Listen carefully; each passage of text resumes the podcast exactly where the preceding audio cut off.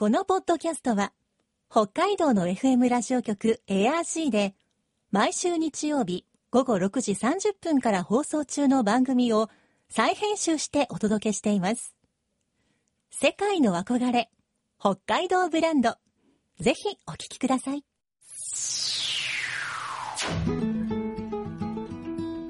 今、世界から注目される北海道。この番組では、北海道が世界に誇る自然、文化、産業などをピックアップ。北海道の持つ魅力や可能性をゲストの方に伺います。お相手は鈴木舞です。今回のテーマは大雪山。大雪山は一つの山の名前ではなく、北海道の中央部、旭岳を最高峰とする山々の塊のこと。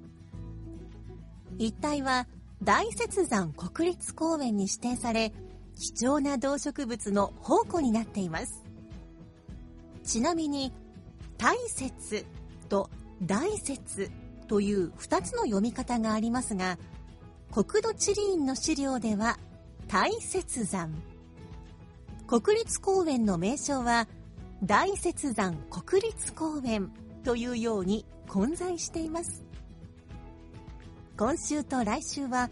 旭岳ビジターセンターで働く韓国出身のソン・ドンホンさんに大雪山について伺います。今日のお話のポイント、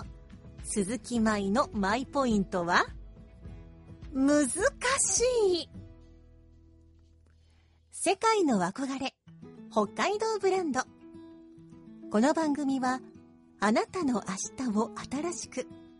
北海道創価学会の提供でお送りします。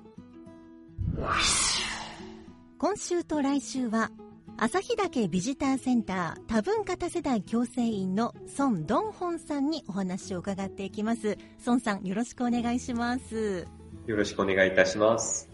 リモートでお話伺っていきますまずは孫さんご自身のことを、えーお伺いしたいんですが孫さんは韓国から北海道に移住してきたそうですがそのきっかけは何だったんでしょうか？はい。あのー、6年前ですね、北海道のパウダースノーが有名だと聞いて、はい、はい。ちょっとあの、スキー旅行でですね、滑りたい気持ちでライドしました。そしてあの、僕、世界いろいろなところで滑ってみたんですけれども、北海道の雪はその中でも特別だと思いまして、北海道でもっと滑りたい気持ちで、人生の後悔を残さないように、はい、ライドしすることになりました。はい。もうパウダースノーがきっかけで北海道にいらっしゃってそして現在はもう北海道で旭岳ビジターセンターでお仕事をされているということですか？そうですね。もう僕が、あの、移住を決めてですね、最初決めたのが、あの、浅井岳から一番近い、あの、日本語学校を探したんですよね。全く日本語を喋れなかったので、そして日本語学校に留学しながら、ちょっとあのスキーでですね、スキーを楽しめたいという気持ちでですね、その後卒業、卒業してから、あの、浅井岳ビジターセンターで着任して、もうそろそろ3年目になりますね。いやそんなにも北海道を愛してくださってありがとうございますあこちらこそ。ちなみに韓国では北海道人気って高いんでしょうか？そうですね。韓国はもうコロナの前でも、もう2018年ぐらいですかね、北海道のインバウンドの1位を示していたと思う、占めていたと思うんですけれども、去年12月ですね、あの、旅行を再開してから、あの、今、若者を中心に北海道、も旅行ブームというんですかね、ほぼもう新千歳空港からも毎日運航していると聞いております。旭岳の方にも現在いかがでしょうか？あの最近は韓国からのお客様もまた戻ってきているんでしょうか？そうですね。最近は結構あの、韓国もそうなんですけれども、東南アジアとか、そして浅井岳はやっぱり一番有名なのは、あの、パウダースノーなので、あの、ヨーロッパとか北欧からもたくさんのインバウンドの方がいらしてます。では今、旭岳ビジターセンターで、孫さんはどのようなお仕事をされてるんですか？コロナ前はですね、あの、翻訳、翻訳とか、こう、接客、インバウンド対応が主な業務だったんですけれども、今はですね、いろいろ、あの、関わっておりまして、浅井岳の自然保護対策や、あの、遭難救助ですね。はい。とか、あの、北海道アウトドアガイド資格を、あの、習得しまして、今はガイドとしても働いております。では、えー、その、職場である、まあ、大雪山のお話を伺いたいんですが、はい。ズバリ、孫さんから見た大雪山の魅力って何でしょうか？そうですね。もう、大雪山ですね。あの、日本で最も広い山岳公園になりまして、あの、四季、四季の魅力がもうありすぎてですね、ちょっとこちらの 機械で全部説明できるかなと思うんですけれども、そうですね、春、春はあの残雪が結構残っていて、もう6月までも結構雪が残っている地域もありまして、そういう残雪のトレッキングとか、こう残雪ならではのそういういろいろアクティビティができるんですよね。そして夏はいろいろな高山植物が咲き始めて、はい、すごくあの文楽で綺麗に咲きますので、本当に僕も毎日もうほぼ1年こちらにずっといるんですけれども、もう毎日感動の1日を過ごしております。そして秋のもう紅葉ですね。もともと僕の紅葉のイメージはこう真っ赤のこう、もみじのイメージだったんですけれども、大雪山ってこう、こう、紅葉にならない針葉樹もいっぱいありまして、そしていろいろコントラストがすごく綺麗な秋の紅葉になります。そういうところが魅力かなと。そして一番欠かせないのがもう冬の魅力ですね。うん、僕の冬のハーダスノーに魅了されてに来日したものになるんですけれども、はい、冬の雪は本当に最高かなと思います。では、大雪山国立公園の面積、改めてどのくらいの広さなんでしょうか？そうですね、あの、22万6764ヘクタールになります。もうそうですね、南北としてはもう60キロ、そして東西約50キロにわたります。はい。すごい広さとしかもう表現のしようがないですね。そうですね。ではその広い広い大雪山国立公園あのいくつくらい山はあるんでしょうか？そうですね。山が何座あるのかはちょっとはっきりは言えないんですけれども、こちら大雪山一般的にこう4つに分かれておりまして、北大雪、表大雪、そして東大雪、そしてあの十勝岳連峰の4区域に分かれております。はい。そして標高がもう2000メートル前後の山々が、あの、つながっていることで、あの、大雪山って呼ばれているかなと思うんですけれども。はい。もうかなり広い範囲ですけど、主な山について教えてもらえますか？そうですね、あの、浅井岳と黒岳というところですね。浅井岳はもう北海道の最高峰として2291メートルになるんですけれども、あの、こちら浅井岳山麓からですね、標高1100メートルのところに浅井岳ロープウェイがありまして、ロープウェイでただ10分で、あの、標高が1600メートルのところまで行けますね。あの、姿見駅というんですけれども、姿見駅に降りたらですね、すごくあの、一周コースがありまして、あの、すごく綺麗な、あの、高山植物の、あの、群落を楽しむことができます。あと、黒岳もそうですね。黒岳もロープウェイで、あとリフトでですね、山頂付近まで、あの、上がることができますので、あそこから見られる総居の、あの、風景とか、景色がすごく綺麗ですね。特に秋はそうなんですけれども。はい、あと、トムラウシですね。新特徴にあるトムラウシは、あの、すごくいい山でですね、はい、いろいろな、あの、魅力がある山山々が多いのが、あの、大雪山の国立公園の魅力かなと思います。うんまあ、トムラウシなんかは登山が好きな方にとってはすごく魅力的な山と伺ったことがありますが、やはりそうなんでしょうか？そうですね。あの、特にあの、大雪山国立公園は、あの、2000メートルの級の山々が繋がっているので、そういう、あの、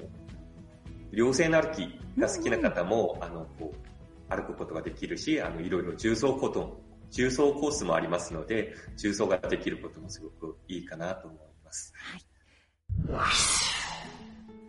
実はあの、私もですね、あの、2回ほど旭岳には行ったことがあるんですが、まあ、どちらもロープウェイを使ってって上まで行きましてで1回は頂上まで登ったんですよ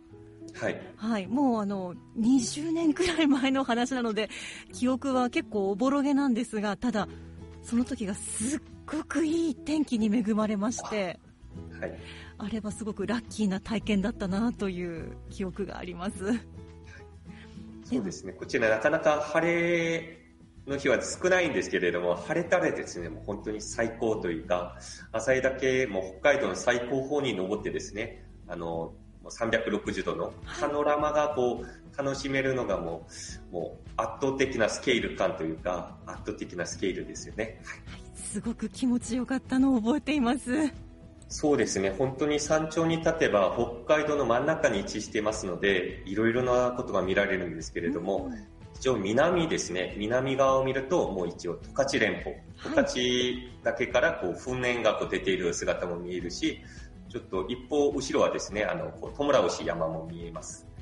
で、あの、北東はですね、もう黒岳も見えるし、西の方はちょっと真っ湿気ですかね、はいあの、諸寒別岳とか、おーそして本当に晴れる日はですね、晴れた日は本当にあの、利尻、あのうん富士もちょっと見えますね。はい。で、あの、お祭り慶月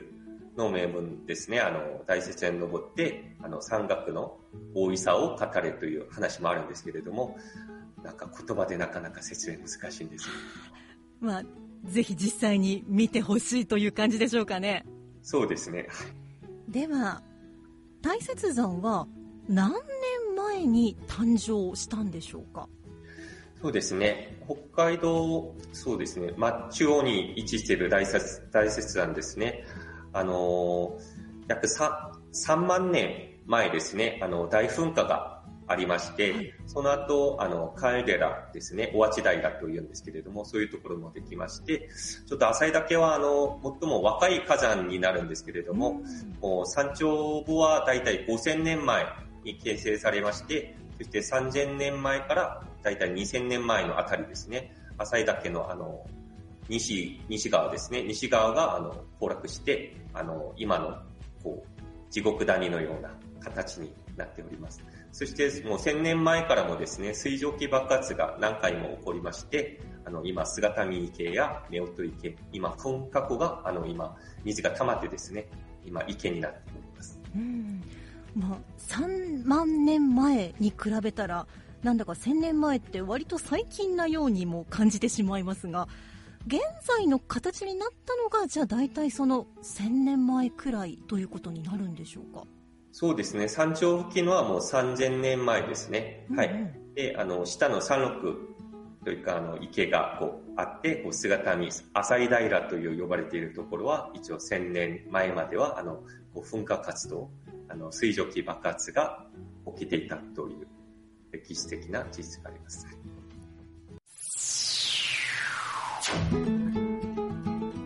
世界の憧れ北海道ブランド今回のゲストは旭岳ビジターセンターで働く韓国出身のソン・ドンホンさん。今日のマイポイントは難しいでした。